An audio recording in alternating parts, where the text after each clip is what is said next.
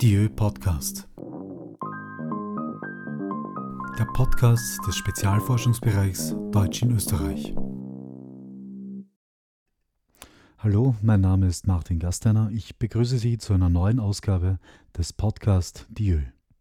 Der FF Spezialforschungsbereich Deutsch in Österreich, untertitelt mit Variation, Kontakt und Perzeption, will die Vielfalt und den Wandel der deutschen Sprache in Österreich in den Mittelpunkt des Interesses stellen und natürlich untersuchen. Drei thematische Säulen strukturieren das Projekt. Variation, Kontakt und Perzeption. Das heißt, der SFB behandelt den Gebrauch und die subjektive Wahrnehmung von deutscher Sprache in Österreich und zeigt Einflüsse durch Kontaktsprachen auf. Das Ziel des SFP ist es, die Forschungsansätze und Ergebnisse einem möglichst breiten Publikum einfach und frei zugänglich zu machen. Dazu ist auch dieser Podcast, der Podcast Dieu, eingerichtet. Die ersten Folgen des Podcasts werden aus Interviews mit den Forscherinnen und Forschern des SFBs bestehen. Geplant sind aber auch Veranstaltungsberichte und Perspektiven aus unterschiedlichen Disziplinen auf das Thema Sprache. Aber gerade in der Dissertation habe ich dann doch einen sehr starken ähm, bohemistischen, einen sehr stark westslawistischen Fokus. Ähm, außerdem auf Wien, das heißt auf Sprachkontakt zwischen dem Deutschen, das in Wien gesprochen wurde, rund um 1900, mit dem Tschechischen. Und das ist doch ein, vor allem wenn man es auf der linguistischen Ebene betrachtet und dann zusätzlich in Betracht zieht, dass es äh, keine Aufnahmen gibt dass es wenig Material, also es gibt Material auf jeden Fall, aber wir haben es nicht mit diesen überbordenden Datenmengen, die wir heute erheben können, zu tun, sondern wir haben es eher damit zu tun, Datenquellen zu finden, die ähm, verlässlich sind.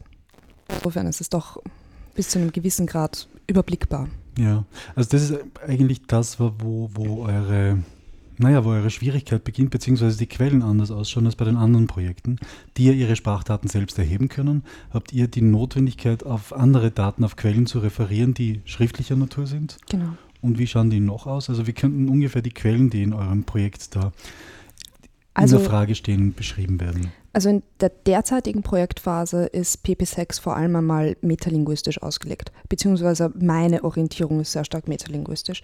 Das heißt, ich sehe mir primär an, wie ähm, in der linguistischen Literatur dieser Sprachkontakt beschrieben wurde. Und äh, sehe mir dann auch an, welche Beispiele gebracht wurden, woraus die zitiert wurden, welche Autoritäten immer wieder zitiert wurden. Also quellenkritischer Zugang. Genau, mhm. genau. Und außerdem, ähm, was sich jetzt sehr stark herauskristallisiert, ist, dass viel Sprachkontakt, der später beschrieben wurde in der linguistischen Literatur, vor allem nach Ende dieser Sprachkontaktsituation, also nach 1918 und noch stärker natürlich nach 1938, 1945, ähm, sehr viele Quellen, die beschrieben wurden und die als relativ authentisch und reliabel behandelt wurden, sind im Großen und Ganzen ähm, künstlich, es ist künstlich geschaffene Sprache. Das ist, ähm, ja, das sind Kunsttexte im Großen und Ganzen. Das ist Literatur, die vor allem im Rahmen von Zeitungsfeuilletons entstanden sind. Ähm, oder in Satirezeitungen, die teilweise einen ganz starken antiböhmischen, antitschechischen und deutschnationalen Duktus haben. Also es ist schwierig herauszufinden, dann, was ist authentisch genau. daran und, und, wie kann man die Quelle so lesen, dass man doch auf eine zurzeit authentische Sprache rückschließen kann. Genau, genau. Und das verlangt mehrere Ebenen der, der Analyse höchstwahrscheinlich. Ja, wobei es halt, wir haben das jetzt so gehandhabt, dass wir jetzt wirklich versuchen, einen ähm, umfassenden Überblick zu bekommen. Das möchte auch der Antrag. Wir möchten einen umfassenden Überblick ähm, über die bereits beschriebenen Quellen, aber auch natürlich auch einige zusätzliche Quellen ähm, zum Sprachkontakt mit slawischen Sprachen in Österreich schaffen. Und dann, es kristallisiert sich jetzt einfach schon heraus, dass es dann Nachfolgeprojekte brauchen wird, um das Ganze deutlicher zu beleuchten. Aber das ist im Großen und Ganzen ja auch positiv, ja. wenn man sieht, dass ähm, man das Thema weiterentwickeln kann ja. und dass es sich im Großen und Ganzen von selbst entwickelt. Und innerhalb des SFBs, wie sieht sich da das PP06, also eine historische Dimension? Mhm. Äh, die Mehrsprachigkeit ist, glaube ich, auch fast unique für, für, für genau dieses Projekt. Aber wie koppelt sich es an, an die anderen Situationen? Wie können da die Zusammenläufe der unterschiedlichen Projekte passieren? Naja, wir mal auf den ersten Blick arbeiten wir schon sehr unterschiedlich durch diesen Diachronenzugang, ähm, dadurch, dass wir nicht selbst ins Feld gehen, nicht selbst erheben. Wir haben natürlich innerhalb des Taskclusters sehr viele Synergien mit PP5, in dem die Sprachenpolitik im Vordergrund steht und ähm, die von Sprachenpolitik gelenkte Mehrsprachigkeit, wie das konzeptionalisiert und wie das dann gelebt wurde. Und natürlich haben wir schon auch Verbindungen, da es nach wie vor im österreichischen Deutsch oder im deutschen Österreich ähm, Phänomene gibt, die durch Sprachkontakt erklärt werden können. Diese Erklärungen sind, wie sich jetzt mittlerweile sehr klar herauskristallisiert, nicht valide in dem Sinne, dass sie im Rahmen einer tatsächlichen Studie ähm, aufgestellt wurden. In, Im Rahmen einer detaillierten Studie, die sich einem einzigen Phänomen widmete sondern dass sie eher behauptet wurden.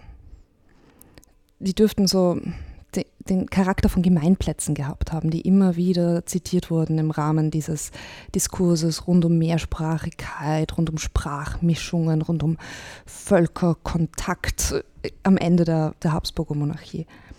Und die haben sich einfach so als allgemeines Wissen hinübergerettet. Es zeigt sich jetzt aber, wenn man einige dieser Phänomene genauer betrachtet, dass die Sprachkontakterklärungen sehr wohl valide sein können. Wir müssen nur eben ähm, mal beginnen, die Analysen und Studien durchzuführen.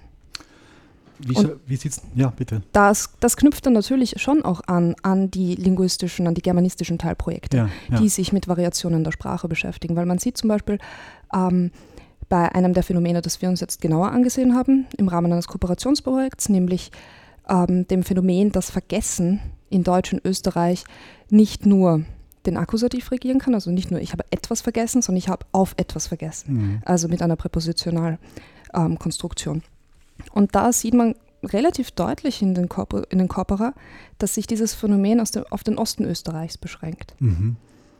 Und im Westen nicht verwendet wird. Insofern haben wir natürlich Variationen vorliegen. Ja, und dann kann man es auch gut an den heutigen Sprachmodellen überprüfen, genau. ob es das noch gibt, ob da was übrig geblieben ist. Genau. Mhm. Was die slawische Sprache betrifft, was ist deine Sprachkompetenz? Also die, stammst du ich, oder hast du irgendeine Sprache dann im Besonderen gelernt? Oder, oder? Ähm, Im Slavistikstudium ist es natürlich so, dass man ja. zwei Sprachen lernt. Ja. Ähm, eine Hauptsprache, die man dann doch relativ gut beherrscht und eine zweite Sprache, die man abhängig davon, wie viel Zeit und Mühe man investiert, auch relativ gut beherrschen kann. Passiv hat man dann so eine gewisse rezeptive Grundkompetenz, würde ich mal sagen. Okay. Ähm, meine Sprache ist Tschechisch. Mhm. Meine äh, Hauptsprache. Ich habe allerdings keinen tschechischen Sprachhintergrund, weder in der Familie noch sonst irgendwo. So wie es bei Neva Claire der Fall ist. Genau. Ich glaub, seine Familie, glaube ich, ist ja sehr, sehr nahe am, am, am Tschechischen sozusagen haben sie gewohnt. Und genau. dann hat er immer wieder äh, das mitbekommen, auch in der Familie, glaube ich, dass Mehrsprachigkeit da ist. Ja, nur glaube ich, dass bei, in seiner Familie burgenlandkroatische und ungarische ja. Mehrsprachigkeit noch, noch virulenter war, noch ja. mehr an der Oberfläche, obwohl mhm. der Name natürlich ein tschechischer ist. Mhm. Ähm, bei mir ist das ein bisschen anders. Ich komme zwar auch aus, aus der Grenzregion, mhm. ich komme aus dem Weinviertel. Okay. Ähm, habe allerdings dort in meiner Kindheit eine sehr starke Grenze im Kopf erlebt und bin auch eine der wenigen, die in den, innerhalb der, der Verwandtschaft, die ich kannte, keine Verwandten mit slawischem Sprachhintergrund hat. Okay. Also das ist für Ostösterreich dann fast schon eine spezielle Situation. Ja. Hatte ich selbst Also wenig Grenzsituation, so dass du die genau. Grenze jetzt gesucht hast in, in deiner Arbeit, in deiner überhaupt wissenschaftlichen nicht. Auseinandersetzung. Also überhaupt nicht. Das war eigentlich reiner Zufall, dass ich zum Tschechischen gekommen ja? bin. Und ja, äh, das ist tatsächlich erst mit 18 entstanden, als ich okay. an der Universität zu studieren begonnen habe. Ja, aber das hat sich jetzt zu einem wissenschaftlichen Thema aus. Ja, oder äh, also ausgedehnt. Und ähm, dein, dein Dissertationsprojekt, ist das schon betitelt? Hat das schon eine bestimmte Form? Ja, oder ist, ja? es heißt Slawisch im Wienerischen 2.0. Okay. Und das 2.0 deutet hin, äh, wie Web 2.0 sozusagen, dass eine neue Dimension dadurch erreicht ist? Genau, oder eine Art, eine Art neue Version im Großen und okay. Ganzen. Also bisher wurde, waren die Perspektiven auf das Slawische im Wienerischen vor allem aus germanistischer Sicht. Ähm, fast ausschließlich innerhalb der Germanistik wurden diese Forschungen betrieben. Und meine Perspektive ist jetzt natürlich eine dezidiert slawistische. Ich möchte dadurch auch zeigen, durch den Titel, durch dieses 2.0, dass es einfach eine weitere Version ist. Hoffentlich dann eine elaborierte, eine Weiterentwicklung.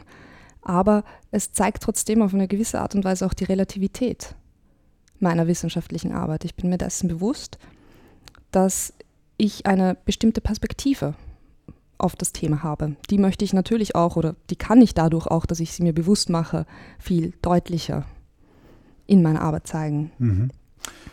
Durch den Spracherwerb des Tschechischen, ist das bei dir dann, hat sich das Thema da Stück für Stück entwickelt oder ist, ist, ist für dich das Interesse an Vergangenheit von Sprache, weil es bezieht sich ja in dem Forschungsprojekt mhm. stärker auf eine historische Dimension, dort schon entwickelt oder ist das erst im, im Nachhinein gekommen? Nein, also ich hatte immer ein sehr starkes linguistisches Interesse. Okay. Ich habe ursprünglich mich selbst eher stärker in der Germanistik gesehen. Mhm. Ähm, dann allerdings gerade gegen Ende des Studiums einfach bin ich komplett in Richtung der Slavistik gekippt. Und an sich habe ich mich immer eher als Systemlinguistin gesehen, die sich für Grammatiktheorie und für die Synchronität in der Sprache, für die Systemhaftigkeit interessiert. Und vor allem für Syntax, also für die Grammatik. Jetzt sieht das ein wenig anders aus, vor allem dadurch, dass ich diese Stelle bekommen habe. Es gibt nicht so wirklich viele westslawistische Stellen in Wien und daher war das ein unglaubliches Privileg, diese Projektarbeit antreten zu dürfen. Und ähm, dementsprechend haben sich natürlich meine Forschungsinteressen verlagert und ich würde mich jetzt tatsächlich ähm, nach eineinhalb Jahren Projektlaufzeit selbst in der historischen Soziolinguistik verorten. Etwas, das ich davor nie getan hatte. Ähm, und ich bin sehr froh darüber. Welche Dimension ist da dazugekommen? Also solltest du sozusagen jetzt aus, aus deiner vorigen Beschäftigung auf das Thema blicken, wo ist die Differenz zum Soziolinguistischen? Also die mhm. Syntaxforschung hin zum Soziolinguistischen. Naja, mm, ich betrachte halt Sprache nicht mehr nur als System, sondern ich betrachte Sprache in, in, ihrer Verwendung, in, ihrem, in ihrer Einbettung in die Gesellschaft. Mhm, die soziale Dimension. Genau, und vor allem auch in der, in der Soziosymbolik, mhm. die Sprache hat. Ich beschäftige mich gerade in dieser Dissertation auch mit Sprachmythen, damit, wie ähm, Ideen wie Sprache funktioniert, wie Sprachkontakt funktioniert, wie das Tschechische klingt, wie das Tschechische aussieht, wie das Tschechische etc. Also und wie dadurch, genau, mhm. wie sich das im Prinzip aus dem 19. Jahrhundert bis in die Gegenwart fortpflanzt, über bestimmte linguistische Textsorten. Zum Beispiel Wörterbücher mhm. oder vor allem Wörterbücher. Einfach eine, eine linguistische Textsorte oder die linguistische Textsorte mit erstens mal der größten Reichweite und zweitens der größten Autorität das gewinnt unglaubliche Wirkungsmacht. Und damit hat natürlich Sprache, Sprache wird in der Gesellschaft in zweierlei Hinsicht verwendet. Einerseits natürlich in diesem eher unreflektierten Gebrauch, aber andererseits hat sie eben auch eine bestimmte symbolische Kraft. Und auch Sprechen über Sprache hat eine symbolische Wirkungsmacht. Und die Linguistik hat das oder nutzt das tatsächlich auch, auch um sich selbst zu rechtfertigen diese Quelle der Wörterbücher, äh, gibt es da bestimmte Herausgeber und Herausgeberschaften, die man in, in Wien festmachen kann? Bestimmte Konsortien, die sich da ausgebildet haben? Also ein, ein Sozialnetz, das sich mhm. genau um die Slavistik gedreht hat und kann man das auch örtlich festmachen? Naja, also ich beschäftige mich dadurch, dass es sich ja, meine Fokusvarietät ist ja eigentlich das Wienerische, jetzt unter Anführungszeichen gesetzt, oder Deutsch das in Wien gesprochen wurde. Ja. Und der, dadurch beschäftige ich mich natürlich vor allem mit Wörterbüchern, die im germanistischen Kontext entstanden sind. Und es gibt da natürlich rund um das Wörterbuch der bayerischen Mundarten in Österreich sehr viel Expertise im germanistischen, dialektlexikografischen Bereich, ähm, das sich über das gesamte 20. Jahrhundert hin entwickelt hat, kontinuierlich entwickelt hat. Und ähm, rund um dieses Wörterbuch ist zumindest ein Wörterbuch entstanden, das von einer Linguistin erarbeitet wurde. Aber ansonsten sind Dialektwörterbücher so ein wenig eine hybride Angelegenheit, die ähm, von Laien und Laien für Laien und Laien geschrieben werden. Die werden nicht von Fachpublikum geschrieben und die werden vor allem sehr oft nicht von Expertinnen und Experten geschrieben, sondern aus Liebhaberei. Aber durch das Format gewinnen sie Autorität. Und durch diese Quelle kannst du auch schließen auf diese sozialen Situationen, die dadurch besser nachvollziehbar sind, Genau. weil es eben nicht so einen normativen Charakter hat. Es hat, es es, hat, es hat den Dokumentationscharakter und gleichzeitig eine Art Rechtfertigungscharakter. okay. Es geht auch darum, das Wienerische als Varietät zu rechtfertigen im Kontrast zu anderen Varietäten, es quasi als eigene Sprachform zu modellieren und hineinzugeben in dieses Wörterbuch, was das Wienerische einzigartig macht. Und das ist eben auch der Kontakt mit slawischen Sprachen. Das wird in den meisten Wörterbuchvorwörtern, vor allem gegen Ende des 20. Jahrhunderts, immer wieder zitiert, dass das Wienerische im Vergleich zu anderen Varietäten so offen gewesen wäre für andere Sprachen. Teilst du das? Ähm, die Wörterbücher teilen es selbst nicht.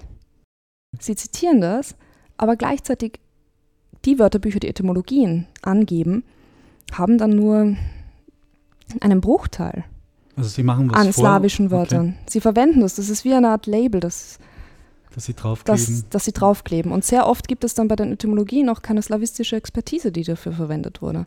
Es war eine germanistische Perspektive. Die slawischen Sprachkenntnisse waren zum Teil, ja, wie soll ich das ausdrücken, so dass es nicht zu hart klingt, mangelhaft. Und dementsprechend taugen die Etymologien auch relativ wenig. Aus meiner Sicht, das ist jetzt wirklich nur meine persönliche Interpretation, es, es zeigt, dass dieses Slawische im Wienerischen mehr ein Label ist. Das ist wie eine Art, das ist wie die Wiener Melange, eine Art Verkaufsschlager. okay. Und natürlich, es gibt slawischen Einfluss, es gibt slawische Lehnwörter. Aber Hast du Beispiele dafür jetzt parat? ähm, etwas, das noch gekannt wird, ist so ein Hybrid, das ist der Feshak. Kommt von fashionable. Mhm. Fesch war eines der allerersten ähm, englischen Lehnwörter. Und das wurde dann, ich weiß es nicht, ob, also es existiert auf jeden Fall auch ins Tschechische, es wurde auch ins Tschechische entlehnt, höchstwahrscheinlich über das Deutsche. Und dann existiert eben der Feshak. Mhm. Und das Ak ist ein ganz typisches ähm, Wortbildungssuffix. Es ist ein Nomina Agentis Suffix, das Mhm. heißt im Prinzip das, das Äquivalent für das deutsche ER. Okay. Also zum Beispiel der Wiener, ER hinten wäre Wiedein, Mhm. Wiedeinjak. Ja, okay. Und das ist zum Beispiel eines derjenigen, die noch tatsächlich gebräuchlich sind. Ansonsten kennen viele noch, aber auch in Niederösterreich Bomale oder Ja. Bomali Ja, für mal. langsam machen. Genau. Ähm, eines, das auch sehr bekannt ist und eigentlich in allen vorkommt, ist auf Lepschi gehen. Mhm. Also sich eine schöne Zeit machen oder eben Zeitensprung. Ja. Ja, das sind so die, sage ich jetzt mal, die bekanntesten. Die sich aber auch nicht über einen Kamm scheren lassen, dass sie bestimmte Bereiche abdecken würden der Sprache. Naja, das sind, also Na, Na Lepschi gehen ist schon ein relativ gutes Beispiel ähm, für den, sage ich mal, Unterhaltungsbereich. Ja. Ähm, was ich jetzt natürlich komplett außen vor gelassen habe, weil das nicht mein persönlicher Fokus ist, aber weil es natürlich auftaucht, ist die Küchensprache. Da gibt es die Palatschinken, die ja eigentlich ein romanische, eine romanische Wurzel enthalten, aber dann über das Ungarische und dann schluss, schließlich und schlussendlich über die böhmische Küche, über das tschechische, slowakische ins Wienerische vermittelt wurden. Ähm, da gibt es natürlich den Bovidel, Mhm. da gibt es ähm, die Buchteln. Buchteln sind ebenfalls äh, ein slawisches Lehnwort. Das ist natürlich, also die Küchensprache ist neben den Personenbezeichnungen, also in dem, im, im Wienerischen rund um 1900 dürften sehr viele Personenbezeichnungen ähm, aus, dem, aus slawischen Sprachen oder vor allem aus dem Tschechischen entlehnt worden sein. Schön. Ähm, so zum Abschluss, wie bist du selbst sozusagen in diesem, in diesem, in diesem Taskcluster drinnen verankert? Wie viele Leute arbeiten da mit? Äh, wie, wie stimmt ihr euch da gegenseitig ab? Also das Taskcluster C, das sich ja mit dem Sprachkontakt beschäftigt, das besteht aus zwei Teilprojekten. Da haben wir einerseits PP5 und andererseits PP6, in dem ich arbeite. Und pro Teilprojekt haben wir jeweils eine Doktorandin und dann noch eine studentische Mitarbeiterin. Das heißt, wir sind, wir sind auch tatsächlich nur Frauen, Ja. abgesehen von Herrn Wickler, unserem Projektleiter. Ähm, das heißt im Großen und Ganzen, dass wir sehr übersichtlich sind. Wir passen in ein Büro, so im Großen und Ganzen. Und Direkte Kommunikation. Genau, direkte Kommunikation ist möglich.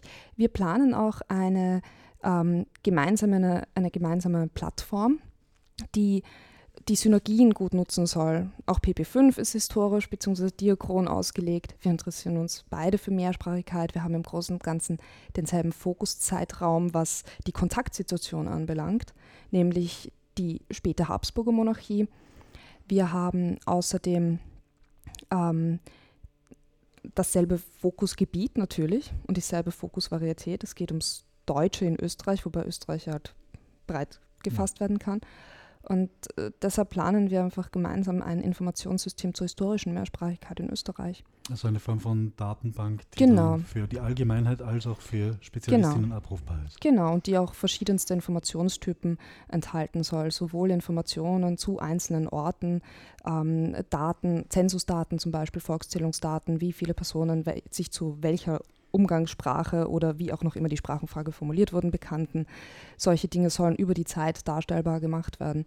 Und gleichzeitig soll es natürlich auch eine kommentierte Bibliografie enthalten und weitere Module, die einfach Forschungsschwerpunkte, die wir in unseren eigenen Projekten haben, repräsentieren.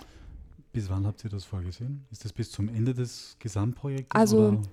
wir arbeiten jetzt einmal an der, Konzeption, äh, an der Konzeptionalisierung ähm, und es ist prinzipiell als weiterentwicklungsfähiges ähm, Instrument, als weiterentwicklungsfähige Datenbank angelegt. Ja.